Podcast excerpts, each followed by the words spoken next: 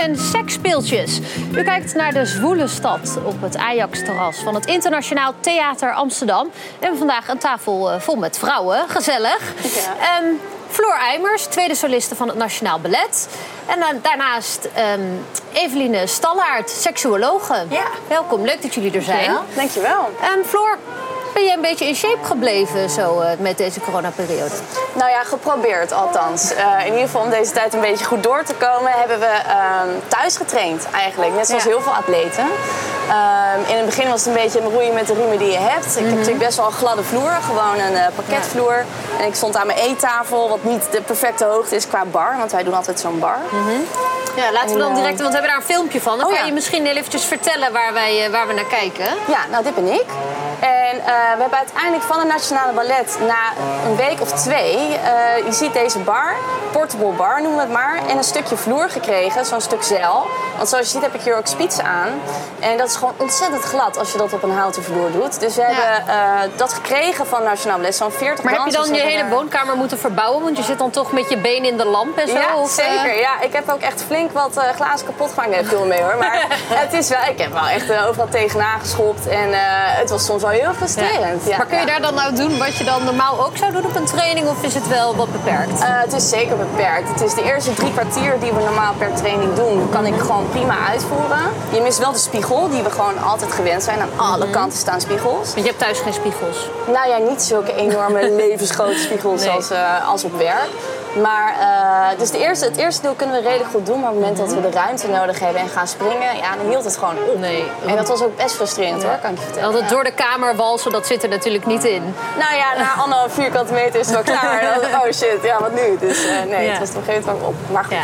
Maar goed, je bent dus wel om gewoon straks gewoon helemaal klaar om weer verder te gaan. Ja, het zal wel even wennen worden. We hebben ook een langere intrainperiode dan we normaal hebben na een zomervakantie. Eh, we doen er nu echt twee weken over om het echt rustig op te bouwen. En de meiden Ja. krijgen echt eh, heel specifiek spitsenles. Want ja, die, die kleine voetspiertjes en alles, dat moet zo weer wennen.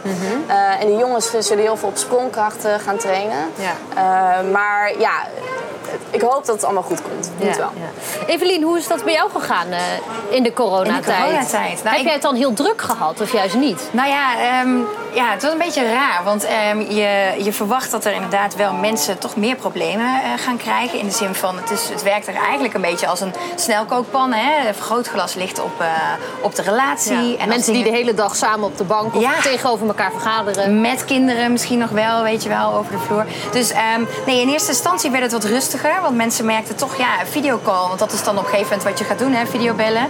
Ehm, dat was toch minder handig. En zeker in Amsterdam eh, en omstreken, want mensen toch hè, kleinere eh, ruimtes.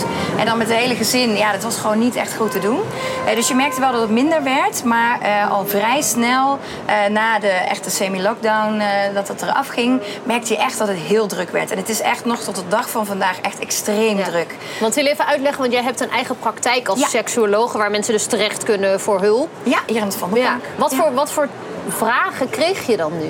Ehm, nou, wat ik nu heel erg merk is dat mensen eigenlijk aanlopen tegen ehm, eh, iets wat eigenlijk al langer sluimert. Van, eh, dat een van de beide partners gewoon minder zin heeft in seks. En dat eigenlijk de ander steeds eh, afwijst. En dat er dan onvrede is aan de andere kant. Nou ja, en dat kan je redelijk volhouden als je afleiding hebt en je gaat naar je werk en je komt terug en je kan een beetje daar hè, langs Ja. heen bewegen. Maar als jij constant met je neus op de feiten wordt gedrukt en die onvrede is er en die disbalans is er, ja, dan ga je op een gegeven moment gaat dat klappen. En dat hoor ik dus het meest. Maar daaruit voortkomen ook allerlei andere problemen van ja, erectiestoornissen, pijn bij het vrijen. En dat heeft allemaal toch wel echt te maken met ja, daarin een, een disbalans in behoeften en in eh, verwachtingen. Maar wat zeg je dan als iemand met zo'n probleem bij jou komt? Ik begrijp dat het Ja. natuurlijk niet, er is niet één medicijn, maar... Nee, nou ja, ik ga echt kijken van hé, hey, waar, waar komt dat vandaan? Het is heel vaak heeft het te maken met iemands jeugd. Hoe ben je opgegroeid? Hoe kijk je tegen seks aan? Wat heb je daarvan meegekregen uit je jeugd?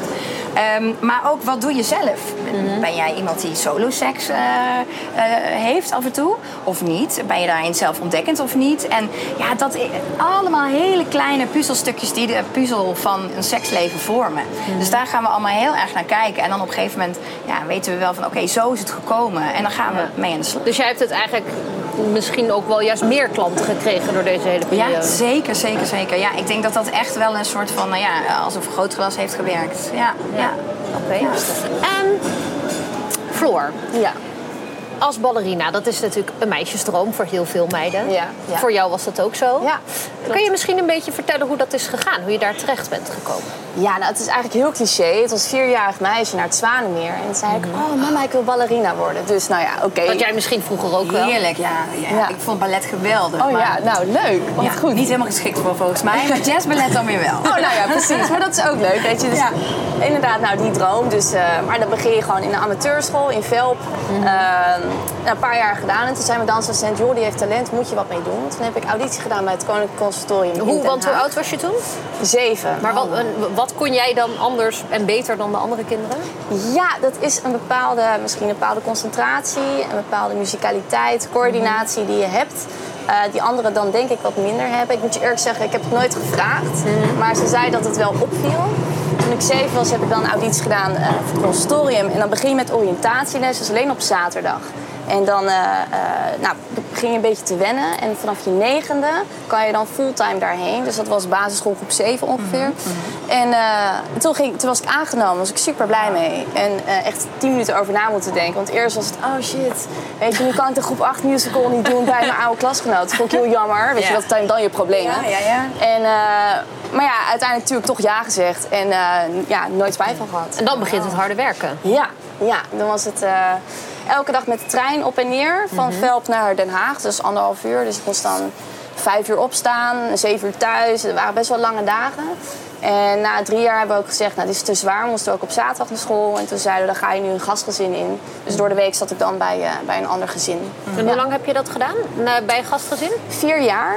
En toen eh, was ik daar op een gegeven moment wel klaar mee. En eh, vond ik mezelf extreem zelfstandig. En toen eh, was ik 16 mocht ik op mezelf wonen. En dat vond ik super cool. En dat had ik een heel klein kamertje in Den Haag. En eh, Wat jong was je dan nog? ja, ja, op zich wel. Maar voor mij, ja, weet je, je zit in een klas waar alle kinderen zitten in hetzelfde schuitje. Dus, Ja. En je leert zoveel discipline. En, Ja. en je bent, eh, ja, je leert gewoon ontzettend zelfstandig zijn. Ja. Dus, dus je went daar wel Ja. aan. Maar het is ook wel heel zwaar. Want je, hebt, je zit natuurlijk op die school. Maar dat is Ja. natuurlijk ontzettend streng. Niet alle kinderen mogen daar naartoe. Krijg je dan zoals normaal gewoon elk jaar een rapport? En dan mag je, mag je het sowieso afmaken? Of hoe gaat dat dan? Ja, nee, goede vraag. Het is, eh, elk jaar moet je opnieuw auditie doen. Ehm, dus dan kijken ze naar of, of je vooruit bent gegaan, hoe je motivatie is, hoe je in het jaar eh, bent gegroeid, fysiek en mentaal. Bedoel, sommigen die blijven heel klein, sommigen worden heel groot, onder andere worden wat breder. Of, nou, dus er, kan, er kan heel veel gebeuren in die puberteit. Dus ehm, ja, je moet elk jaar gewoon auditie doen. En eh, ja, ik heb het geluk dat ik altijd door ben gegaan natuurlijk. Maar van de 27 kinderen die begonnen, zijn er drie afgestudeerd uiteindelijk. Dus het is wel een enorme eh, selectie. Maar word je daar niet heel onzeker van dan? Want heel veel van die factoren heb je zelf ook geen invloed op.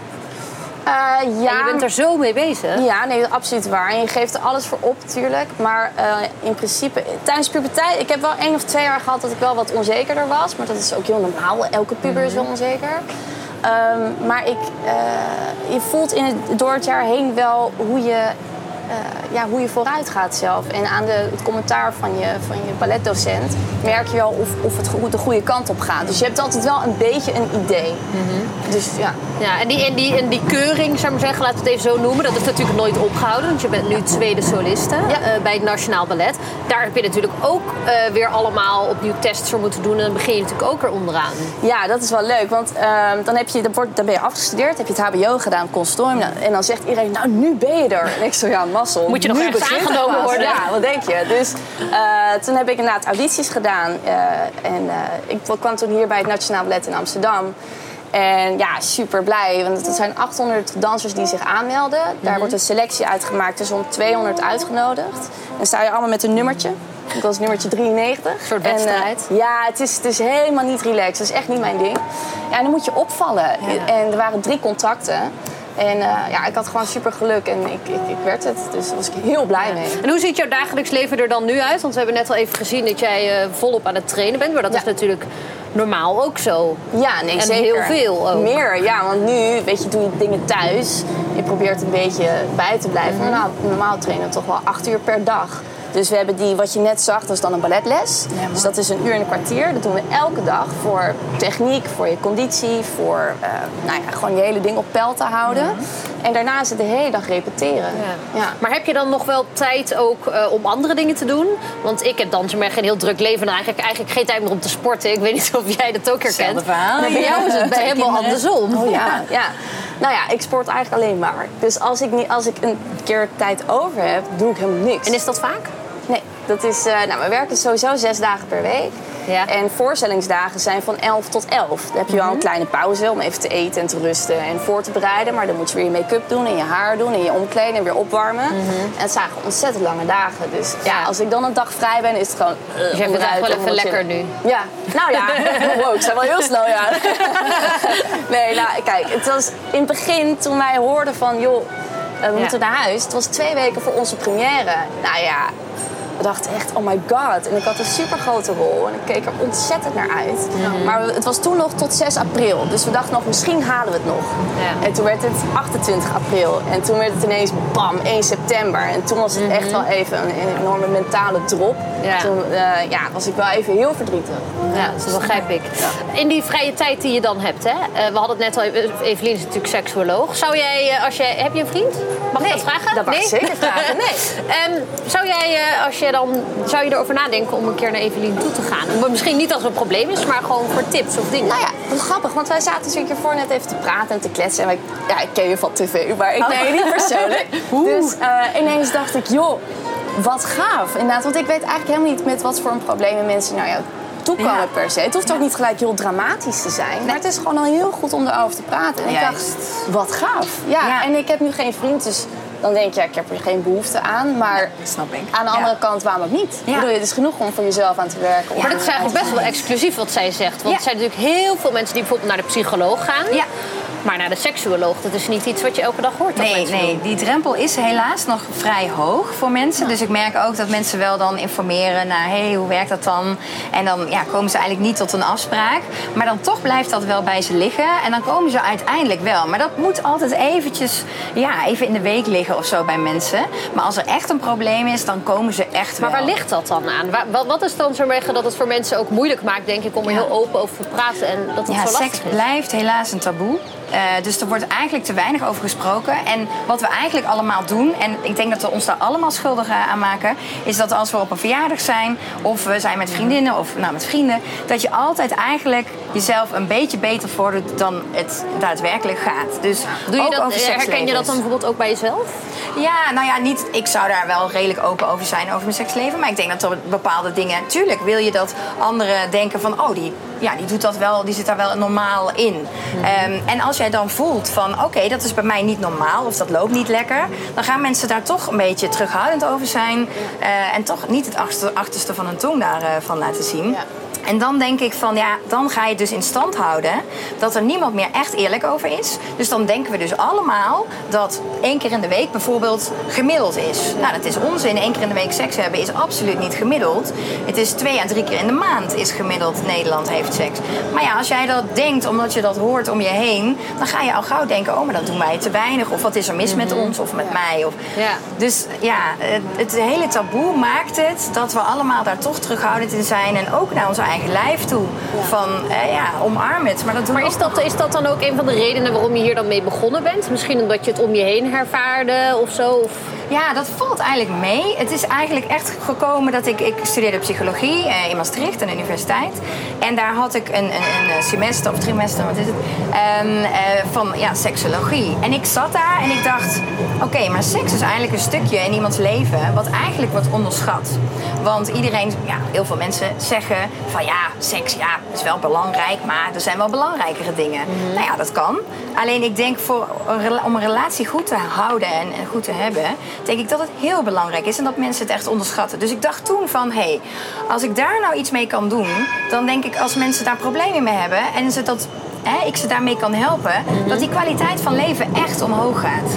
En dat is wat ik iedere dag weer merk: dat mensen met een grote glimlach de deur uitgaan. En dat ik denk: oké, we zijn weer een stapje beter naar een betere kwaliteit van een relatie. En dat is echt, dat merk ik. En pas je dat dan ook bij, je, bij jezelf toe? Ja. Maar, alles wat je hebt geleerd, want je hebt een man en kinderen. Ja. Hoe, praat je daar ook open met hun over? Ja, nou ja, mijn kinderen zijn nog te klein. Of tenminste, hè, dan geef je op die leeftijd eh, wel Bloemetjes en bijtjes. Ja, een hele, een heel klein beetje. Dus ze zijn eh, drie en zes. Oh, dus oké. dat is, eh, is Laat maar- heel, laat maar zitten. heel minimaal. Maar ehm, ja, nee, zeker. En ik weet ook dat over praten is heel belangrijk. Maar ook vooral niet te veel over praten. Want je kan dingen ook kapot praten, om het zo maar te zeggen. Dus eh, als er niet echt een probleem is, ga er dan ook geen probleem van maken. En ik denk dat het gewoon heel erg belangrijk is dat mensen onthouden dat seks gaat over genieten en niet over presteren. En ik denk dat we daar heel vaak de mist in gaan met z'n allen. Maar merk je dat nu, nu bijvoorbeeld het meer op tv is de laatste paar jaar, dat, dat mensen zich meer comfortabel voelen om naar jou toe te komen? ook? Ja. Ja, ik denk wel echt dat ik merk, ik merk wel echt dat daarin stappen worden gemaakt. Ja. En ik denk ook dat het een beetje te maken heeft dat wij in deze tijd toch allemaal wel heel perfectionistisch bezig zijn. Wat van de ene kant positief is, maar het brengt ook wat mindere punten met zich mee. Maar dat vanuit die, ehm, ja, het allemaal zo perfect willen hebben, dat mensen ook denken: oké, ik heb een leuke relatie, hmm, dat seksleven rammelt een beetje, Ja. oké, daar moet ik dus ook aan werken. En dat is op zich heel positief. Ja. Alleen ja, hoeft het niet allemaal perfect. Maar goed, eraan werken is nooit verkeerd. Ja. Dus dat, dat je eigenlijk zeker toe. Ja. Ja.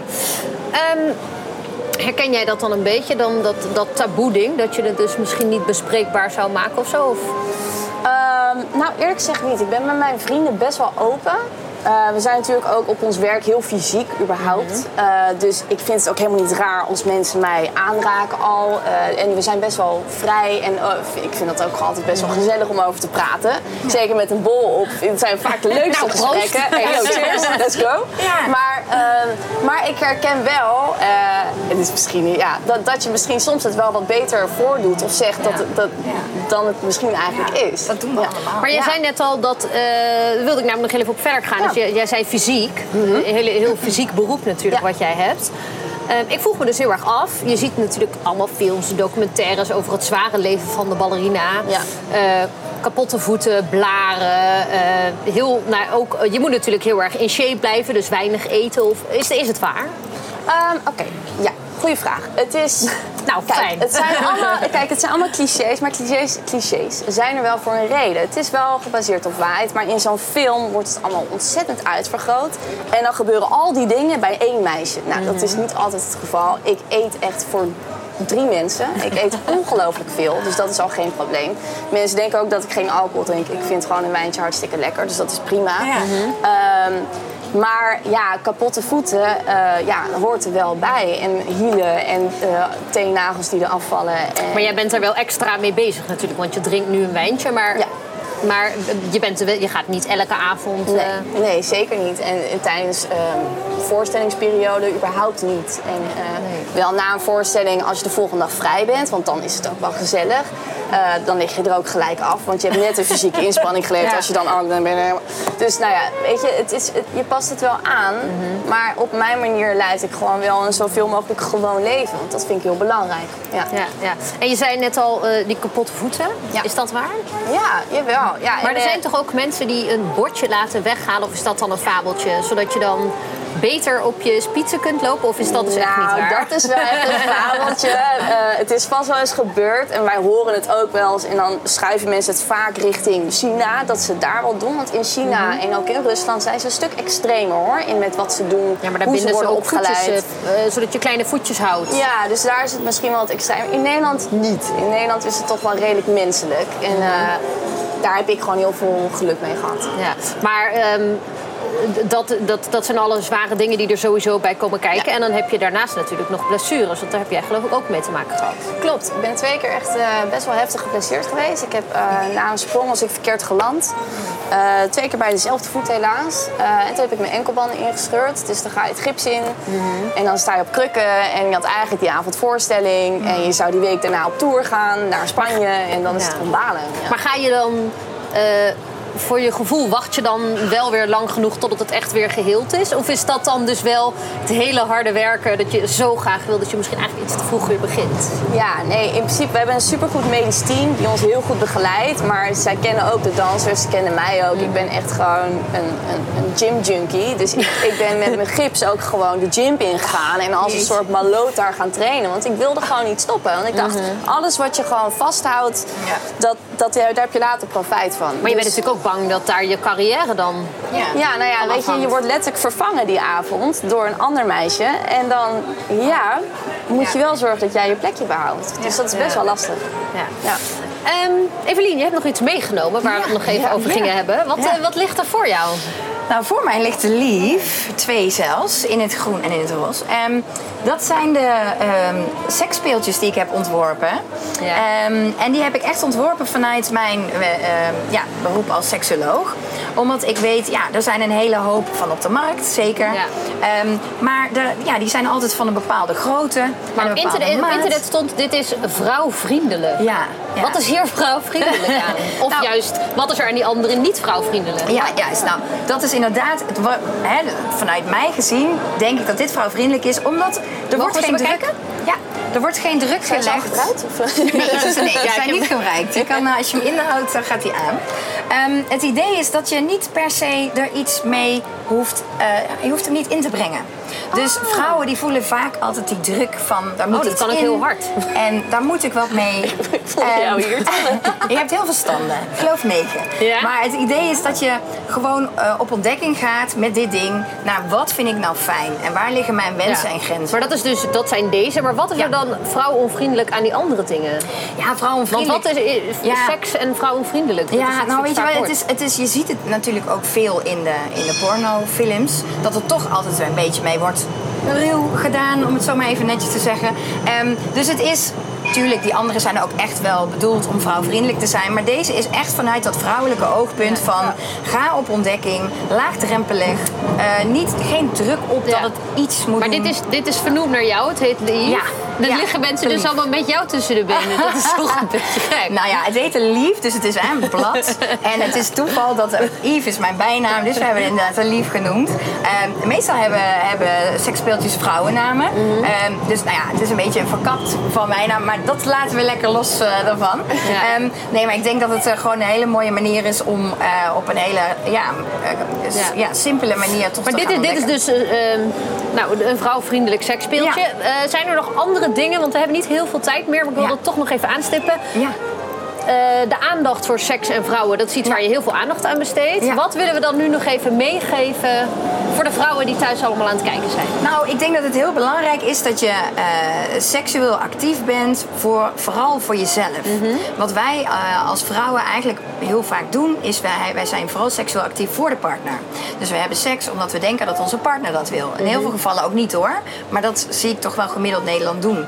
En eh, ik denk dat het heel belangrijk is als jij weet waar jij je plezier uit kan halen, dan kan jij ook een goede bedpartner zijn. Ja. En ik denk als, het, als je daarmee start, dus bijvoorbeeld met een lief op onderzoek uitgaan of eh, toch echt Ja. gewoon bedenken van die solo seks is ook belangrijk voor mij. Ik denk dat je daar echt heel veel eh goeds uit kan halen. Plus koppie, je koppie leeg, ben in het moment en genieten. En genieten. Ga niet aan je werk denken. Juist. Probeer dat even uit te schakelen. Probeer die knop te vinden. En wees even samen één met je partner. En dat, Ja. eh, dat is gewoon hoe je het goed kan halen. Ja, dus Floor, neem, wil jij zo eentje mee naar huis? Ja, Zou je eh, dat zien In zitten? een goodiebag. Ik, ik vind het prima. Ik ga het wel proberen, waarom niet? Maar, ehm, ehm, oké, dus dat waren, dat waren de tips. Ja. Ehm, dit is jouw speeltje, Lief. Ja. Ehm, heel erg bedankt dat jullie er waren. De tijd zit er alweer op. Ik hoor het muziekje alweer aangaan. Ehm Floor, wanneer denk jij dat, dat je weer op het podium staat? Ja, wij hopen... Wij gaan eigenlijk vanaf eh, augustus weer echt volop trainen. Dus we hopen vanaf september weer echt eh, de deuren open te doen. Ja. Ik kan niet wachten. Nou, ga je kijken? Ja, zeker. Ja? Oh, Ja, zeker. Ik ben een super paar keer geweest. Oh, dus, wat eh, leuk. ja, tuurlijk. Weet je nog naar wat? Eh, ja, Zwaardermeer. Nou, terwijl zij eh, rustig doorpraten over wat Floor allemaal gaat doen. Eh, dit was de Zwoele Stad voor vandaag. Morgen zijn we er weer. Bedankt voor het kijken.